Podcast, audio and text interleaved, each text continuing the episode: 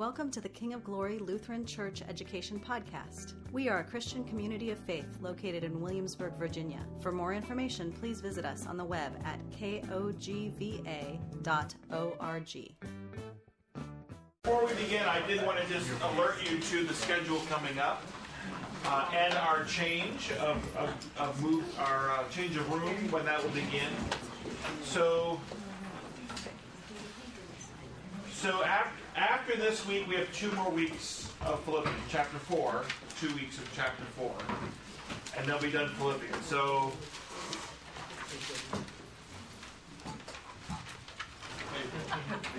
I had this I have this remarkable phone that is more powerful than my first computer. I could just bring up the calendar there. Um, so, slow today. So we have Philippians today. Next week's the 20th, Philippians. Then the 27th, we'll finish Philippians. We'll be in here for all of that. Unfortunately, um, it just takes time. To, we, we, we have the equipment to do live streaming now in the fellowship hall. It just has to be put up, and that takes time. Um, then, on Ash Wednesday, which is March 6th, there is no Bible study. Uh, and there is no morning service. And here's the reason this year. And that's because the speaker of the Lutheran Hour will be our guest that day. He's new, Dr. Zeigler. For those of you not familiar with the Lutheran Hour, it's an international ministry of sharing the gospel. The Lutheran Hour has been on the radio for many years, and now they do podcasts and devotions and things like that. The new speaker will be in town, and we've invited him to preach on Ash Wednesday. So, to have the most amount of people to hear the Hour speaker, he will be here on the 6th. So, no study then. And then that's also um, pancakes. So, we, we uh, act like gluttons and then we repent. Then, for the season of Lent, we're doing something that we've done before. Um, it's going to be a hybrid of a service study. So, um, the service was the service study was the same time, 10 o'clock and 6:15. We'll be in the fellowship hall.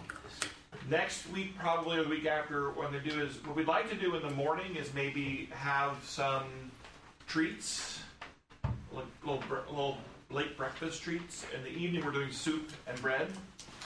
Uh, and we're doing a theme called um, Christ the King, and these are the these are the weeks. Uh, the king betrayed, the king denied, the king condemned, the king mocked, the king on the cross. So this is a Lenten theme, and we'll be studying Jesus in Lent. Um, so how that will look is that we'll uh, we'll gather together, we'll have an invocation, we'll sing a hymn, we'll have a short little litany, then we'll go into the study. Then we'll have prayers, Lord's Prayer, benediction, hymn, and we'll depart. So we'll have the both the best of both worlds, if you will. If you come in the evening, dinner will be available for all the activities in the evening, and dinner will be extended. So the idea is if if you come in the evening, you can eat while we were doing the study. Um, it's not like so we're mindful that some people are coming from work, so we wanted to extend that to them. So we'll see how that goes, and uh, we've done it before, and it worked fine. We're going to try it again. This this theme is a good theme, and it really helps put us in the Lenten mindset as we focus on um, what Christ was willing to endure to save our souls. Lent is a time of reflection and repentance and renewal. What better way than to focus on the actions of Christ at that time? So, I will have a little form for you, a little sheet for you to, to remind you of the schedule, and we've already begun publicizing the Lutheran Hour speaker. That, that by the way, that'd be a great service for someone who's sort of seeking or looking. Um, it'd be a little strange for them because of the ashes and the like, but um, to hear him would be a, a good option. So, all right, let's pray. Gracious God, we thank you and praise you for a new day, and now this opportunity you give us to be in your Word. Send your Holy Spirit upon us and within us, that we may be enlightened and renewed uh, in the knowledge of you and and extend our trust in you as our Savior and God. We ask this in Jesus' name. Amen. Amen. Welcome to those online. Glad you could be with us uh, today, too. All right, so we're in Philippians chapter 3, the second half of the chapter. By the way, chapter 3 is filled with all the great quotables. You're going to hear more of them today. Sort of the famous, a lot of the famous quotes for uh, Philippians. You may remember from last week that we had a slight change of tone from Paul, right? Chapters 1 and 2 were rejoice and I'm thankful and this is good and shine the light of Christ. Chapter 3, I would say, uh, unravels a little bit more of the concern that Paul has for what's happening in the church and in Philippi. So, the first part of chapter 3, we hear him talk about the dogs, the evildoers, those who mutilate the flesh. And um, in classic Paul, he doesn't mince words, right? He just puts it right out there and um, calls out what he thinks is um, disturbing the church. And then Paul goes into this really beautiful, in my mind, comparison. He talks about dogs, he talks about evildoers and mutilators of the flesh, and then he sort of describes the fact that he was those things.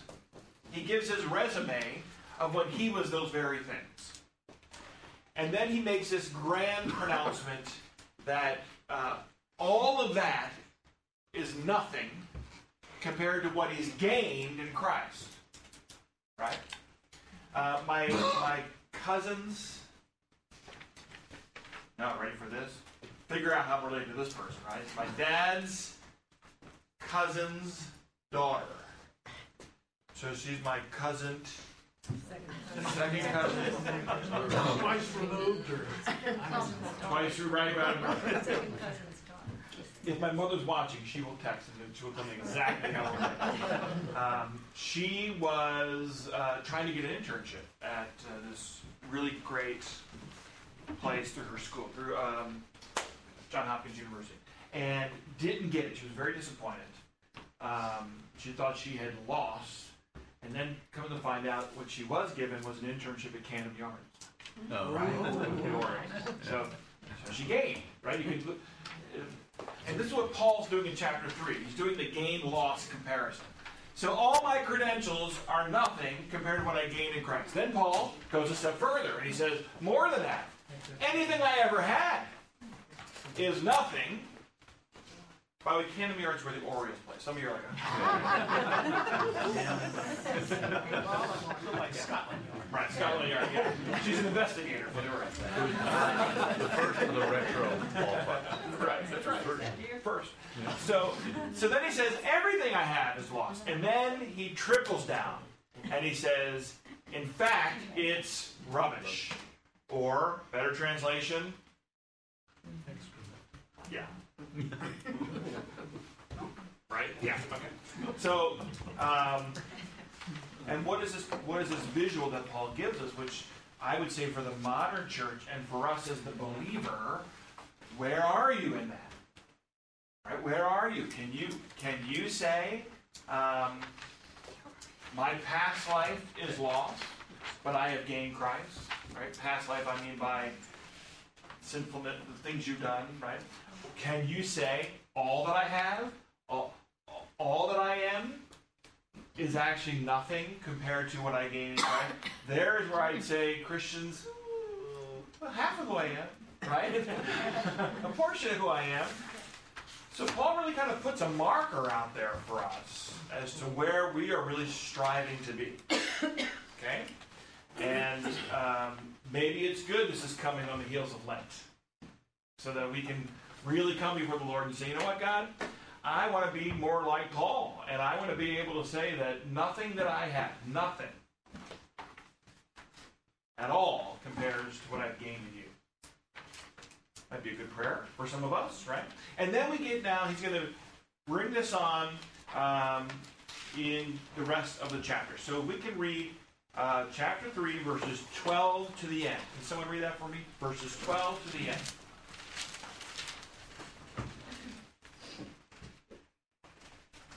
That I have already obtained all of this, or have already been made perfect, but I s- press on to take hold of that for which Christ Jesus took hold of me. Brothers, I do not consider myself yet to have taken hold of it. But one thing I do, forgetting what is behind and straining toward what is ahead, I press on toward the goal to win the prize for which God has called me heavenward in Christ Jesus. All of this, who are mature, should take such a view of things. And if on some point you think differently, that too God will make clear to you. That too God will make clear to you. Only let us live up to what we have already attained. Join with others in following my example, brothers, and take note of those who live according to the pattern we gave you. For, as I have often told you before, and now say again, even with tears, many live as enemies of the cross of Christ. Their destiny is destruction. Their God is in their stomach, and their glory is in their shame. Their mind is on earthly things, but our citizenship is in heaven, and we eagerly await a Savior from there, the Lord Jesus Christ, who by the power that enables him to bring everything under his control will transform our lowly bodies so that they will be like his glorious body. Hmm. All right. What did you hear? Yeah, Sue. my absolute, one of my absolute favorite analogies of pressing on and not looking back. In fact, I think one time when I, you had me address, um, I can't remember the lunch what it was. I used that scripture because it's so me. Yeah. You know, and I said, you know, if you're a runner, you gotta look ahead and you're gonna stumble and fall. Right. So you gotta keep pressing ahead toward that goal. Yeah. Good. Yeah. Okay. Oh, I was going to say the same thing, just piggyback off that, forgetting the past and looking forward to what lies ahead. And then I thought of um, something I heard about, I guess it relates to it, like a car having a bigger front window than a back because you need to focus on the front rather than the back. Yeah. And having two wipers compared to one. Right. So, Yeah. I hope Gail doesn't hear you say that. 'cause, uh, our, our, the wiper, the back wiper in her car fell off. That's You a need that wiper. You need that. Someone else? No. yeah. And yet, I think that, I think the definition of forgetting is important because Paul clearly doesn't forget his past. He uses that to be thankful for what he has now. Um, so it's just not, I I don't know what the right word I would pick would be, but like wallowing in the past or Yeah. Not being weighed haunted down. by yeah. the past. Stuck in the past. Yes, Yeah. um, but forgetting, um, and the forgetting isn't something you can will yourself to do either. Um, you know, Yeah. so I just think that maybe when we say forgetting, it's like forgive and forget. Right. You can forgive by will, um, Right. But forgetting is sort of beyond us. That's sort of got to be a God operation. Yeah, and I, I think I think too when we look at Paul's life, right? Um, there's probably a better English word. But does anyone have another translation that's a different word in your translation? What do you have I don't have a different translation, but I have a footnote that says it's not losing all memory of the sinful past, but leaving it behind him as done with and settled. Hmm, done and settled. Okay. Yeah. Yeah. My translation says, but one thing I do, forgetting what lies behind and straining forward to what lies ahead. So he says he is forgetting. But I would Yeah. contend he doesn't forget the way we would say forget. Right. I think you know uh, some. I've mentioned this gentleman before at my former church, who was a faithful Christian. Don't get me wrong, but his um, he would tell you. So I'm not saying anything insensitive. He would say that his Armenian culture gave him DNA just to be argumentative. um, I've told you about him before. He could trace back his family business 600 years to Persia. Um, so he would, whenever he saw these kind of passages, especially in relation to God, he would say, "See, God's not perfect, right? Because God, uh, God says, I remember your sins no more, so He's forgetful." um,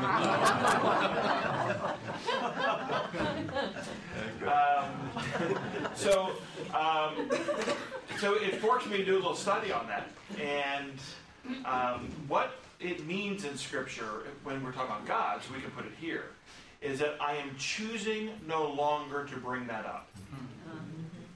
Right? So if anyone could keep a record of your sins, it's God. Right? But he chooses not to bring that up in conjunction with you anymore. And I think this is probably where Paul is too. Yeah.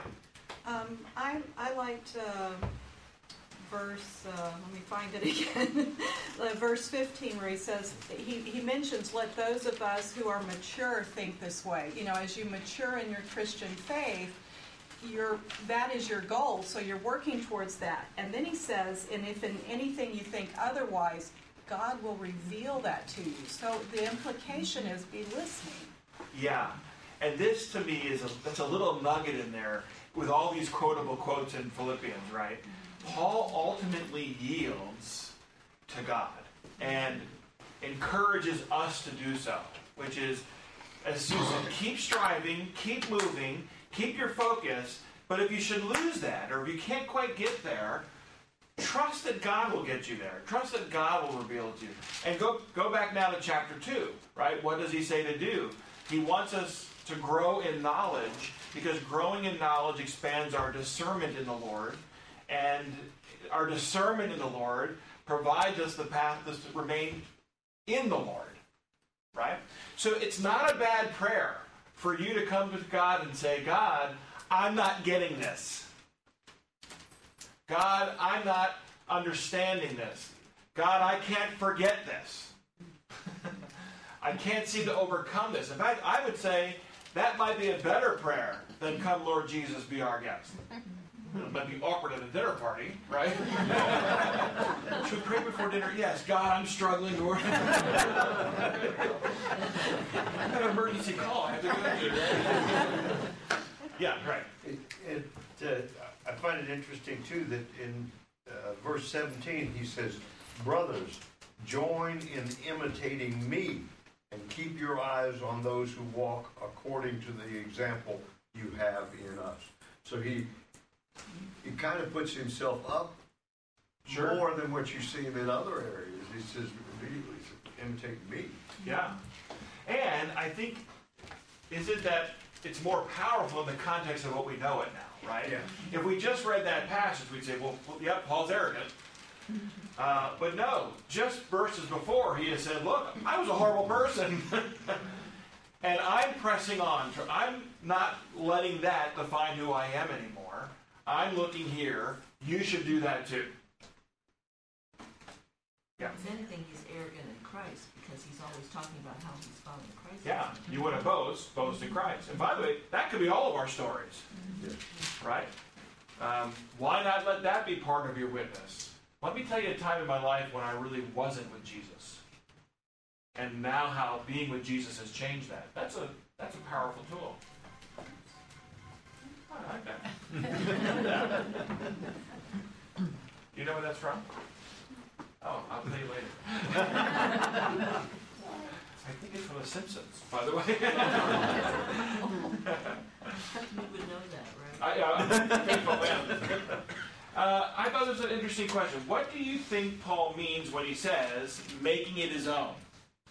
Not that I've already obtained this or I'm already perfect, but I press on to make it my own because Christ Jesus has made me his own. So, what do you think he means by that?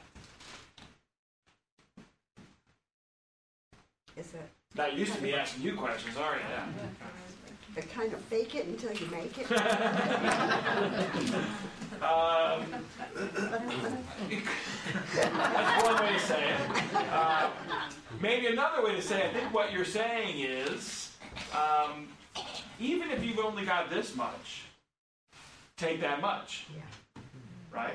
You may not be here yet, but if you're here, go with it. John? Something that we don't, especially modern Christianity, the last verse of what we read here is that our bodies would be like His. Heaven, the new heaven, the new earth.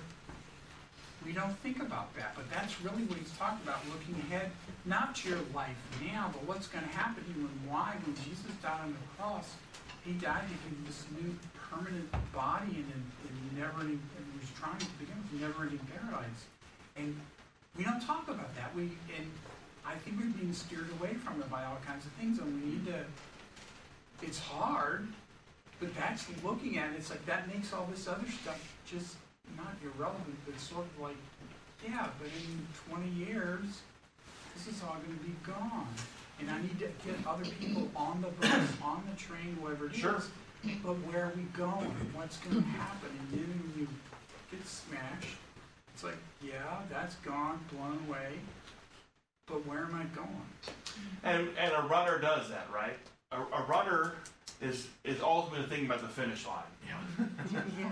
You know, in fact, a runner isn't always necessarily even looking to the next turn. They're imagining where the finish line is and how do we get there. Yeah. I think that that he's referring back. We love these chapter numbers so that we sort of mm-hmm. stop. But in verse 10, he says, That I may know him and the power of his resurrection and may share his sufferings, becoming like him in his death. And then if you say, Not that I have already obtained this, or am already perfect, then that makes sense. He's talking about um, suffering and power of his resurrection. Yeah, hold on to that. Okay. Um, let's look at verse 12 in more detail, because we're there. We're, you're, you're getting us to the path. Um, we also learn now a little bit of the struggle that's happening in the Philippian church. So uh, this to be a very long way, Linda, of getting to what you're saying. Um, that we believe now that someone's been telling the Philippians, you're okay where you are. This goes to your point. Um, the, why is Paul saying, not that I've obtained, it, obtained this? Because we believe someone's telling the Philippian church, you have Jesus. You're fine. There's nothing more to do. Which, by the way, Lutherans have been accused of teaching this theology. Sure. Just baptize your babies, and they're set for life. Right? Now, we actually, that's not our theology but we've been accused of that. So, so we see a little bit of an expansion of what's happening in the Philippian church, which is once you have Jesus, you're set. Sit back and relax, right? Lutheran theology, of course, is the, there's a, there is the life of the sanctified life, right? How you get Jesus has nothing to do with you, but how you live in Jesus has a lot to do with you and His Spirit living in you.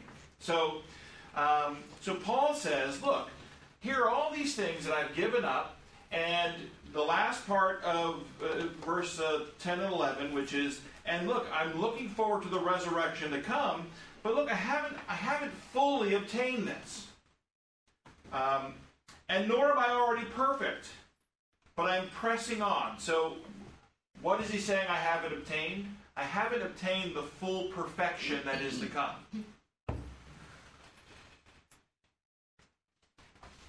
Verse 11, that by any means possible I may attain the resurrection from the dead. I haven't gotten that yet. I have the promise of it, I have the certainty of it, but in case y'all didn't know, I'm still here. right? Um, and so he's talking to them and saying, look, we in this life we continue to press on um, so that the sanctified grace of God can be a continued progression within us. The Christian is only done perfectly uh, in faith when? When you go to heaven, when Christ returns, right?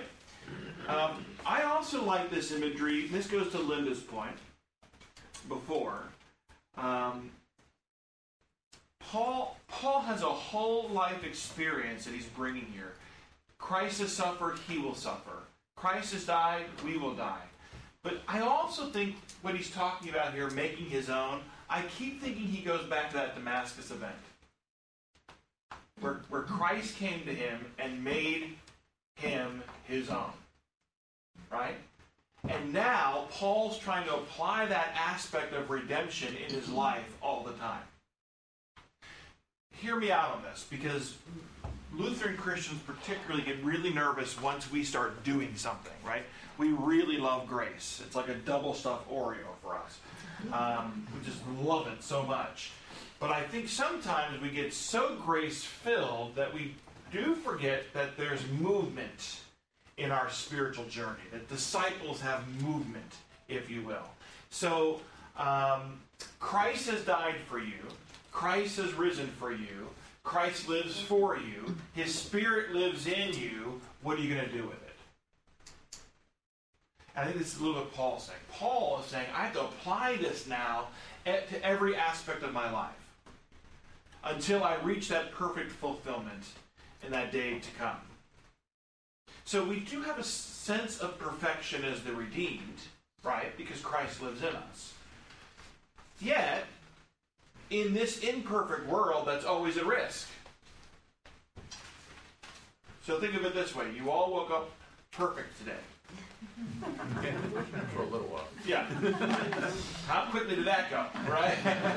or think of it as a professor who starts you out with 100%. How quickly does that go down, right? Um, Acts 20, 24. But I do not account my life of any value nor precious to myself, if only I may finish my course and the ministry that I received from the Lord Jesus to testify the gospel of the grace of God, right? There is where the perfection lies in us that we are proclaiming the gospel and living the gospel in our lives. Linda. Um, that verse, 12, uh, is a pretty good uh, summary of uh, justification and sanctification. This, but I press on to make it my own. That's kind of sanctification, because Christ Jesus had made me His own. That's justification. So That's there right. it is in one verse. Right? That's right. Right. And I would say to you, this is a good mindset for Christianity right?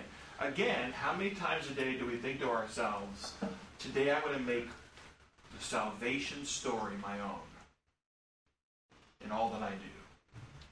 I want to make Christ my own today. Um, in the 70s, right, 60s, 70s, it was the personal Jesus. Um, and like humanity often does, we took a good idea and went too far with it right? Because what happens with the personal Jesus is that we don't need the communal nature of Jesus, right? Which is that's too far. We need community, but we also need it personalized. Let's keep going because this, this opens up more. Um, so not that I've already obtained this, I'm already perfect, but I press on to make it my own because Christ Jesus has made me His own. Justification, sanctification, brothers.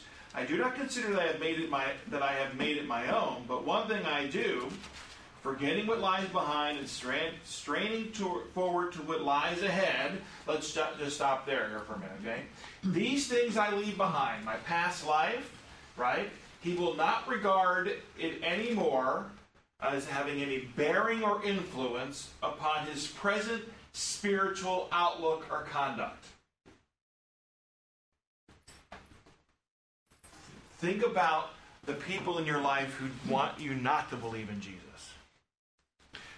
think about um, not only an unbeliever, but an unbeliever who's bitter to the cross. One of the first tactics that they will do is to say, I know your life. Mm-hmm. And you call yourself a Christian? Have you heard that quote before? Yeah.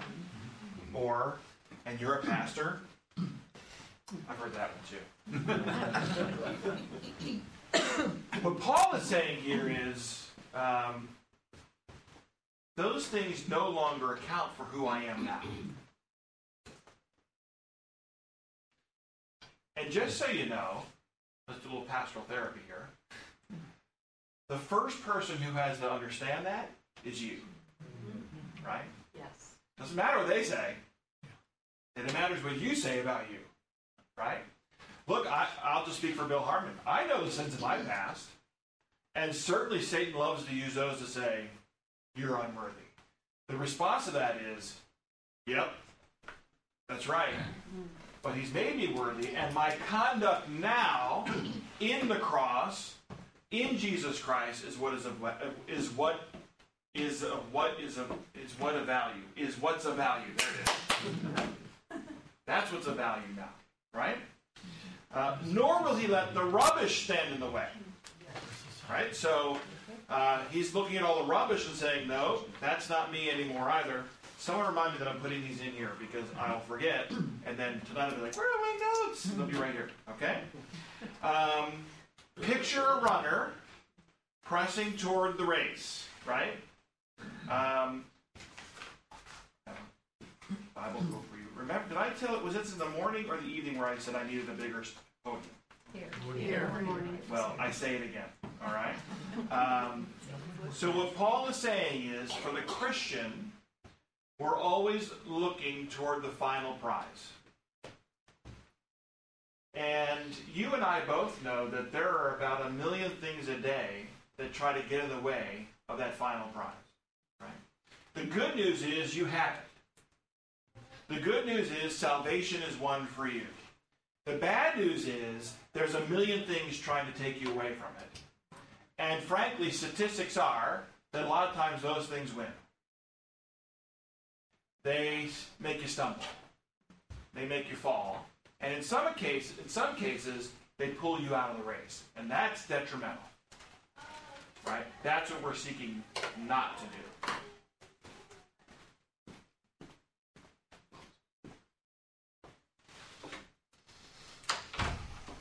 we are, um, as part of our community partnerships, there's a organization um, who's helping nursing mothers learn to nurse their children properly.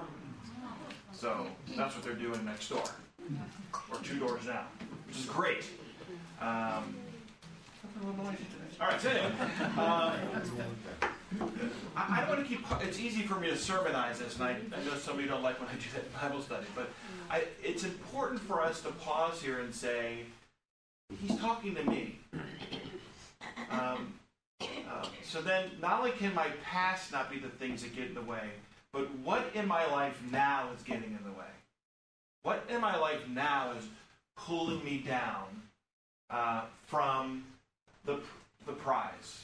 There was there was this great uh, video that I saw um, uh, for this imagery. It was a whale. Um, it was a, a, whale and its baby whale, which they call what? Calf. calf. The calf. And the calf kept coming up to the water, in essence, luring these fishermen toward it because its mother had this net, fishing netting, all caught up in it. And the, it was uh, weighing it down. And I mean fishing net, I mean like industrial boating. So the, the mother was trying to move forward, but the net was weighing it down. So it's, it's interesting, the calf kept coming up like, hello, we need help. but when the divers went to the whale, the mother whale, the mother whale, of course, got protective of the calf. So the divers were in a pickle, if you will, and they showed the video of them cutting this net. And then once the net was clear, that you don't think a whale can move fast. Whoa, that whale went. And the cat was like, okay, we're going. You know. but they brought the net. They were showing the, the, the fishermen bringing the net up, and it was like a ton, a ton worth of of water weight weighing that that down. This is what we have to be mindful of, right? Because we don't want our progress slowed to the point that we lose track of the race. Let's keep going. 14. This is the big famous one, right? Uh, there's a really great spiritual, I should have brought it. I press toward the goal for the prize of the upward call of God in Christ Jesus. So there it is, clear as day. You should underline that. If you want to know what the prize is, if you want to know what the purpose is, bam, uh, it's right there. The reward is to gain the prize, to set your eyes on the mark. Let's go to Jesus now. Let's go to Advent for a moment. To watch, to be looking, to stay awake. The call of God summons us not summons us out of rebellion of sin and into fellowship with God, that we may continue to run in the confidence of this life, knowing that the prize is ours. And of course, Christ is that prize. God has supplied all we need. Now our part is to remain worthy of the calling and to press on to finishing our course with patience and with courage. Hebrews 12. Therefore, since we are surrounded by so great a cloud of witnesses, let us also lay aside every weight and sin which clings so closely, and let us run with endurance the race that is set before us, looking to Jesus, the founder and perfecter of our faith, who for the joy that was set before him endured the cross, despising the shame, and is seated at the right hand of the throne of God. Christ is the prize. I really love that one. Um, now, our part is to remain worthy of this calling and to press on. So, what is that worthiness? Let's not over translate that, right? Um, uh, the worthiness, of course, is living in the Spirit, living in the gospel. That's the worthiness. That's where we're found worthy. And so, um, probably, Jesus was concerned about this, was he not? About the, the wolves and the lions? Yeah. Debbie, go ahead. Well, I was just reminded of this last um, part of Paul's life when he is writing to young Timothy. Mm-hmm. And he's, I, I just found it in Second Timothy, and he says um, the same imagery. I have fought the good fight. I have finished the race. I have kept the faith. Now there is in store for me the crown of righteousness, which the Lord, the highest judge, the righteous judge, will award to me on that day. Right. And not only to me, but also to all who have longed for his appearing. Yeah. And I just love that he, he carries that race imagery all the way through to the end of his life. Yeah, absolutely. And and how we look at it through a Lutheran lens is this: he didn't earn that, No. right? It's just been waiting for him. Mm-hmm. Or another way to say it is, he didn't earn it, but what he's saying there is, he didn't lose it. Right? Yeah. So we we certainly can bear the responsibility of losing it, of messing up in the race, if you will. Uh, the the prize is established, so um, it's not like a it's not like a marathon where you pay eight hundred dollars to run the marathon, and when you win the prize, lo and behold, you win eight hundred dollars, right? You right, or you get uh, you. Not that I'm opposed to running marathons. but I do find it interesting, right? You pay an entry fee, um, and then they afterwards they say, "Look, I got this this thing, and I got this. They got I got it for running the race." No, you paid for it, right? Which a lot of things is like that, right? Um, that's not so with Christ. The the prize is paid for through your Savior and your God. Period. What Paul's talking here and in Timothy is, I didn't lose it. Or when I did lose it, I got it back. Right? Because that's the other beautiful imagery that I love that Luther shares in his large catechism of this is why we don't rebaptize you every time you mess up. Boy, we'd be baptizing every hour here. or, or, or we don't rebaptize you when you've given up on Christ. Rather, what Luther says is that when you return, he's like, oh, good, I've been waiting for you. Here it is. It's yours. So this is a really beautiful imagery. So let's ta- let's keep it on the positive, which is that's what I want for us, right? I want to say yes. Um, what I don't want to have happen is I, I got so distracted that I stopped watching, I stopped looking, I stopped staying awake. I got so focused on me that I forgot about Christ. One last point, and we'll go. Uh, What I also, what I'm also fearful of, right, is that um, is that some of us are such perfectionists that it's it's it's not the only thing black and white is the prize, right? There's going to be lots of times in the race. Your expectation should be it's going to be a tough race. Don't you love those images of Olympics and things where the person's stumbling and falling and someone someone else comes and helps them get them over? I mean, that God is willing to do is anything possible so you get over that line. Remember that.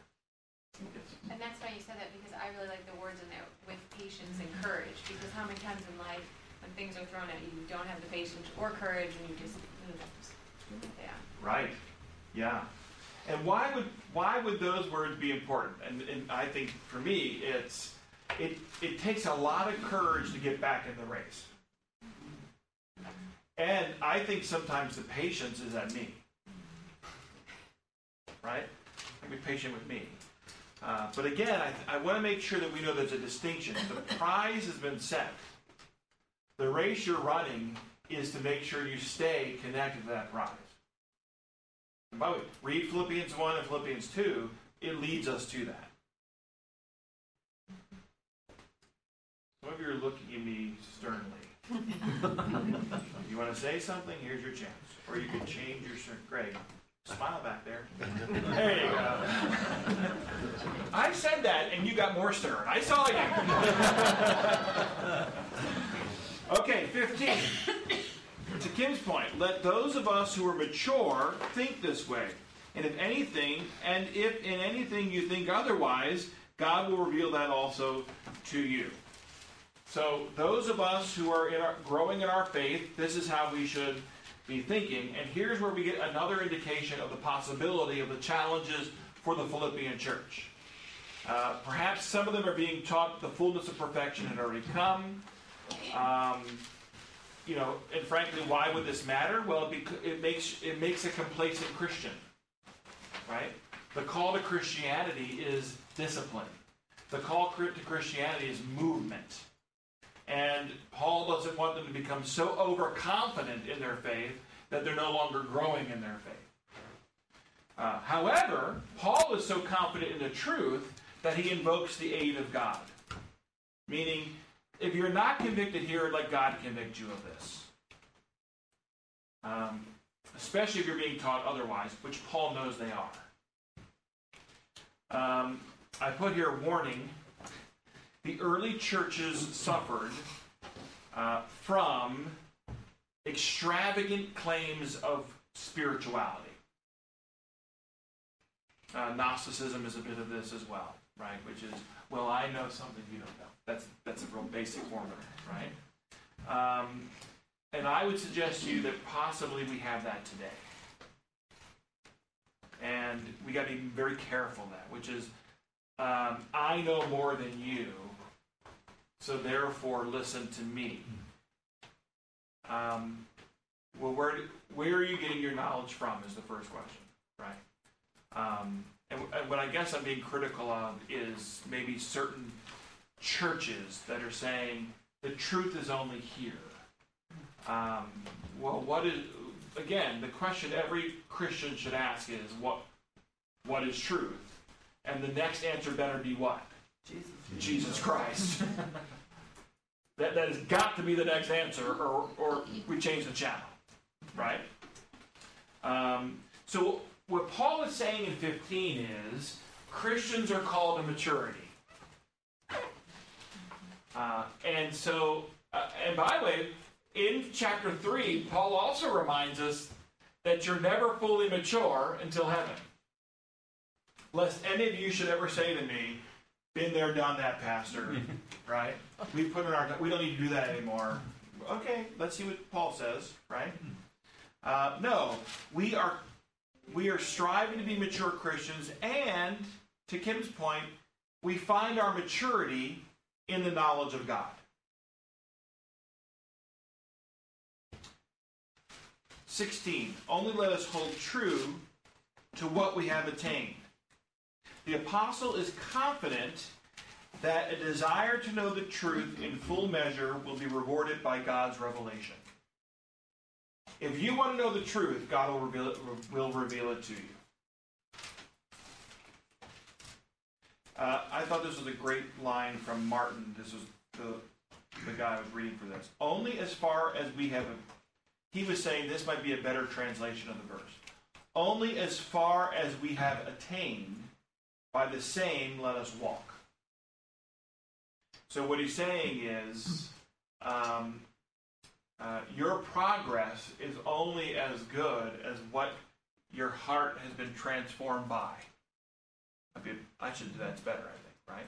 So we continue to have a transformation of the heart so that we can walk forward, so that we can run the race, so that we can gain uh, the prize. Maybe another way to say it is this be teachable. Uh, there used to be something in the Lutheran theology, I think it was part of the confession, I think it was, because we, I haven't seen it in a while. But there used to be a part that said, increase in us true knowledge of you and of your will for us. Mm-hmm. But we don't say that anymore. I don't know where that is. Um, maybe one of our retired pa- Pastor Winterhoff. No. yeah. Say it again, Dave. Increase in us true knowledge of you and of your will for us. Would it have been the liturgy? It was part of the liturgy. part of of the it. old- Well, it, it, it's a Philippians. It's what Paul says in Philippians, right? Because if we increase in our knowledge of God, do you know where it was? I know. Okay. Was in the liturgy. Yeah. Because if we're increasing our knowledge, then we then then His will is made more per- perfect in us, right? So be teachable. Seventeen, brothers, join in imitating me, and keep your eyes on those who walk according to the example you have for us. Um, when I I put here, remember the first half of the chapter. So there's a lot to imitate. Where's Paul? He's in jail. He's still remaining faithful to the to the prize, right? Um, where is Paul? He was a persecutor of the church. He still remains faithful to the prize. Where's Paul? He's talking to a dis- disobedient church to some degree, or troubled church, or persecuted church, yet he's saying still remain faithful, right? Focus on the actions um, of Paul in the midst of his challenges. What does he do? He remains faithful to Christ. Um, though myself, though my I myself have. Oh, I forgot to take that out. That's that's. I used the same template. So this is from last week. Yeah. But interesting. Maybe it works. Maybe God knew, right? Um, remember who Paul was and how his life has been transformed and who he gives his life to now. Um, who are your spiritual mentors? And who are your spirit? Who it should be? And who are you spiritually mentoring? This is more for us to think about. Who are the people you look to and say,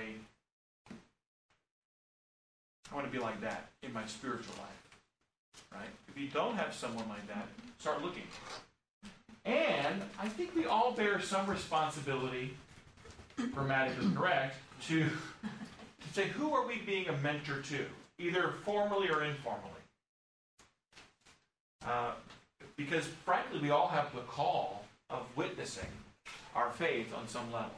So, who are we mentoring what's in us to others? Might be your child, might be your grandchild, might be a Sunday school child or youth child, might be an older person in your life who, might be a friend. I don't know who it is, right? Uh, I know who this is for me. Uh, I think I know to some degree who this is um, as a pastor, but I also I also push myself to say, but who am I intentionally reaching out to, who I know needs a little bit of light in their life, right? Um, I- I think we should think about that. Paul Paul's in essence doing that, and I think when you read the scriptures, you find time and time again that the most effective witness is your story. Is the story of how God is working in you. And of course, the, then the first hurdle we have is this false belief that our stories are boring. I don't believe that to be true about anybody. Even if your story is, I was raised in a family that knew Jesus. I was baptized as a child. We always went to church. Jesus has always been a part of my life. That's a cool story, especially for someone who never had that. And then you might add to that story and say, and I look back at that gift in my life and realize because Jesus has always been there, I've been able to do, I've been able to be, right? You can end, you can finish that story as you continue to live it. For many of whom I have told you, and now tell you, even with tears, walk as enemy of the cross of Christ. What's he saying there? Some of the very people that I taught are the very people now who are leading you astray. And it saddens him to tears. He's speaking also of some of the people within the church that he has identified earlier on are the dogs and the, and, Yes. and, and the people that are there taking advantage of the refuge that they have. That's right. the Community. Now we see the heart of the pastor here, right? Even though they're dogs and enemies of the church, it fills him with tears. That, that that's where they are, right? Um, for many of whom I have often told you and now tell you, even with tears, walk as enemies of the cross uh, of Christ. Um, some of these are Judaizers. Some of these are just speaking the, they're manipulating the truth. Um, their end is destruction. Their God is their belly, and they glory in their shame with minds set on earthly things. All right. Well, we get a vitamin packed knowledge here of who Paul's talking about. So, um, first would be um, uh, their end is destruction, right? Their God is their belly. Let's figure this out here. So, those who have uh, enmity to the cross of Christ, right? Shown. So, the first would be um, the end is destruction. So, those who are saying it's the law rather than Christ are going to find out that their end is destruction, meaning they're not going to be able to fulfill it. Um, cutting themselves off from the only hope of salvation in Christ uh, is going to be their challenge. Galatians 5, verse 4. You are severed from Christ, you who would be justified by the law, you have fallen away from grace. So, Paul here is letting us know that some of these are Judaizers. Their God is their belly. Uh, this is the distinction between clean and unclean foods. Right? This is, by the way, if he's talking about Judaizers. Um, and of course, um, uh, with their minds set on earthly things. Well, um, circumcision could be one. Uh, the earthly the earthly concept of following the law, false gods.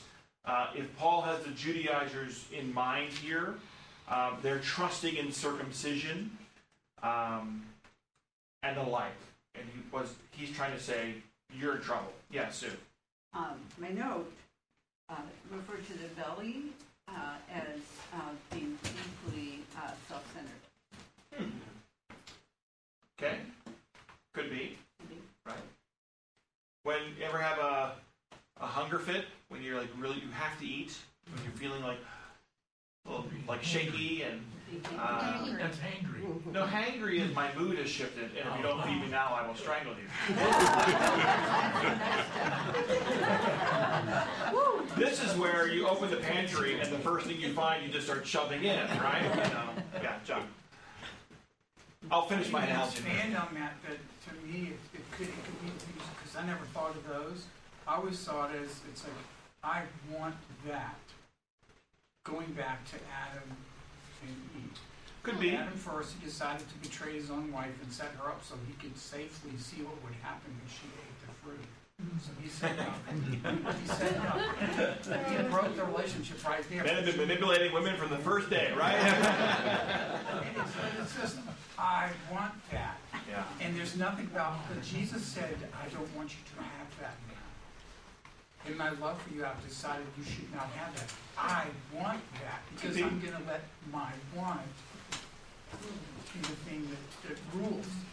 I feel love and trust that. Certainly, from from the fall, humanity has suffered from self-centeredness and feeding its own desire. I didn't prep these two verses well for you, and I apologize. Let me do it this way. Let's imagine Paul is talking about potentially two different people. If he's talking about the Judaizers, then we look at these words and say, their end is destruction. We look at the temple, the destruction of the temple, right? Uh, or what he's saying is, uh, if you don't have Christ, then we're then there's destruction. The God is the belly. It is it is that selfishness of following the law, clean and unclean. Uh, their glory is their shame. I'm circumcised, you're not. I'm part of the, the, the chosen people, uh, you're not. Their minds are set on earthly things. rules, regulations, and the like. If he's talking about some Gentile Christians who have infiltrated the church and are leading people away, it could be a different set of things, right? Um, there, perhaps he's talking about the relaxation of the moral code. Um, their belly would be lust. It would be that craving. Uh, the glory is the shame would be their immoral practices, their mind on earthly things, uh, sensual pursuits, right? This hunger for feeling good. Uh, by the way, does this sound familiar? Oh, yeah. Yeah. Uh, Romans 16, 18. For such persons do not serve our Lord, but their own appetites, and by smooth talk and flattery, flattery they deceive the hearts of the naive. So, uh, you know I love to say these words to you. There's nothing new under the sun. There are people today who want us to follow rules and regulations, and, and, and, and by the way, connect that to salvation. As we said last week, there's nothing wrong with order. There's nothing wrong with um, r- rules and regulations. But when they become your God, that's where we cross the line, of course. And, by the way, let's look at this relaxation of the moral code, lust, immoral practices, sensual pursuits. We have that today, and we we apply those today to even to our spirituality. And what's become common practice is to say these things no longer matter; they're now acceptable.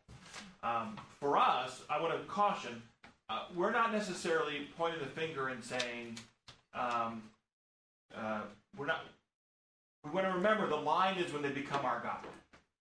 Right? Now, immorality is immorality, lust is lust, and those are not things that we should be pursuing. But when these things become our God, what's Paul saying? That's the rubbish getting in the way of the race. And as I always like to remind you, before we point the finger at those people out there, we have to say, all right, where have I relaxed my moral code compared to what Christ has called, called me to live? Uh, where have I lost it? And this isn't always sexual lust. This can be lust for anything. The fruit, right? Um, what immoral practices have I deemed appropriate now? Um, sensual pursuits. And, by the way, to the Judaizers, where have I determined that the rules and regulations and the law of God supersedes the mercies and compassion and gospel of God? We got to finish up here. Here we go. I love this part. But our citizenship is where? Heaven. Heaven. And from it we await a Savior, the Lord Jesus, who will transform our lowly body to be like his glorious body by the power that enables him to sub- subject all things to himself. So I, uh, I'm on this never-ending quest to get a doctorate, as you know. And I was doing some studying this week. I'll be announcing in my retirement. I'm almost there. I'm almost there. Um, and I've been, I was doing a little studying on the Moravians. And one of the powerful pursuits of early Moravians in their missional work was that they were no longer afraid to die. They did not they didn't fear death. And so they were willing to go places where people wouldn't go because if we die, we're going to heaven. And that and they were known for that. They, why why are you why are you as a group willing to go in there? Well, if I die, I'll go to heaven. And I, I was reading that, I thought, I want I want that security, right? I want to be able to say, I'm under, I'm not afraid today because if something happens to me, I rejoice that I'll be in the courts of the Lord's house forever, right?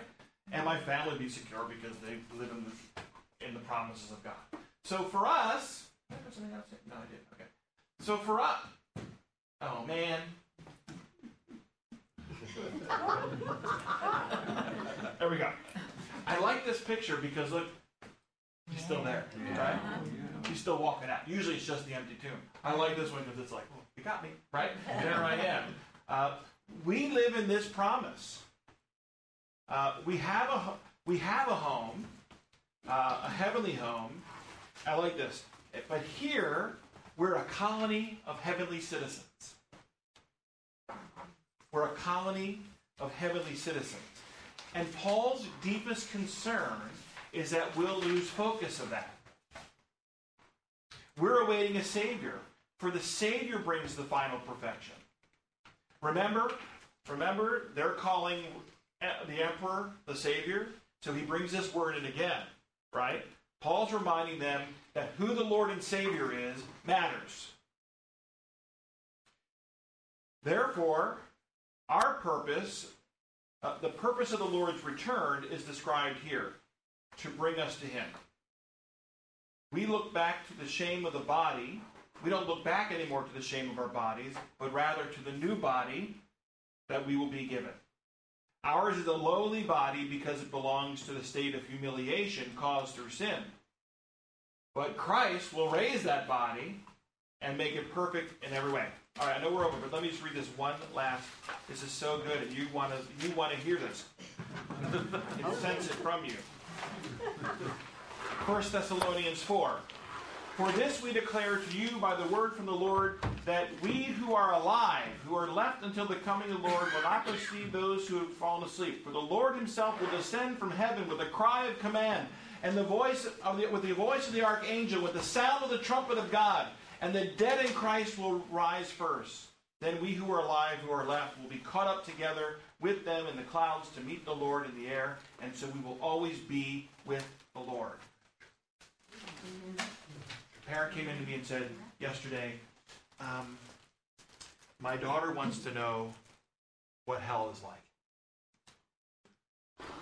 Uh, it's actually a simple answer. Hell is not with God. Go to the DMV. Because, yeah, take your daughter to the DMV. The reason why hell is so difficult for us to describe, I know way over, is because we over describe heaven. We make heaven about what we want heaven to be. We make heaven our fruit.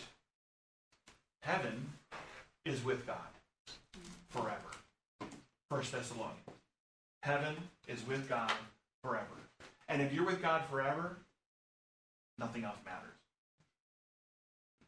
Gracious God, we thank you and praise you for who you are, and that through the cross of Jesus Christ and that beautiful empty tomb, we have been set free from sin, and that the prize is ours. And we pray, Lord, that nothing would stand in the way as we run this race, that we would keep our eyes on the mark, that we would stay awake and alert and, and make this our own every single day, so that as we live in this life, we live with Jesus. And when we come to, when this life is over, we live with Jesus. And so we honor you and praise you this day in the name of Jesus. Amen.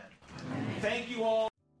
Thank you for listening to the King of Glory Church Education Podcast. Our mission is to connect to God and His people, grow in faith and love, and live through service and sharing. Visit us on the web at kogva.org.